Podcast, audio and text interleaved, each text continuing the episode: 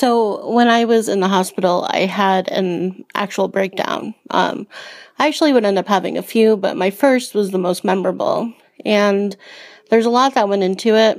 Um, one of those things was that they thought that I had partial paralysis, um, especially in my right leg. Like I had no muscle reaction at all. And um, I couldn't walk, I couldn't move, I couldn't even like I, I had to be flat on my back, which was really hard.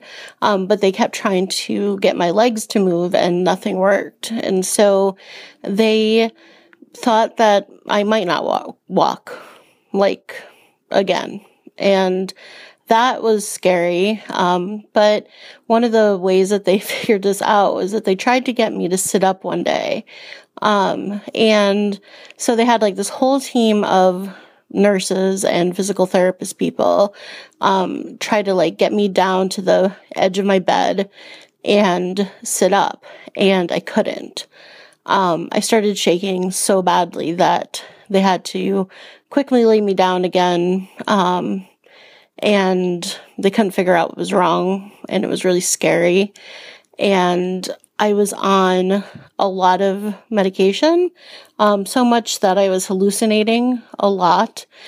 And I have this memory that didn't actually happen where I was like in a hospital hallway and I was convinced I was going to die, like absolutely convinced of it.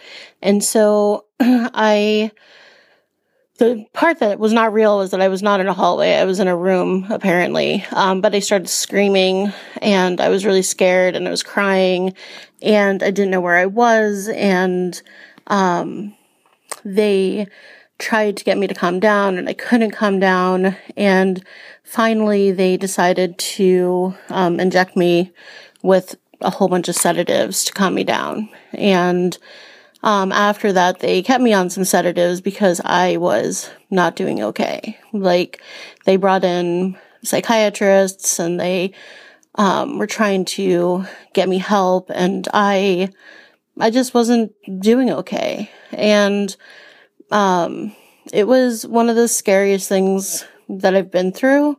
Um, I didn't feel like I had any control over my own mind at all. Um, and on top of everything that I had been dealing with, I was dealing with the, like facing permanent long-term, um, disability, which was not something that I thought I was going to have to deal with.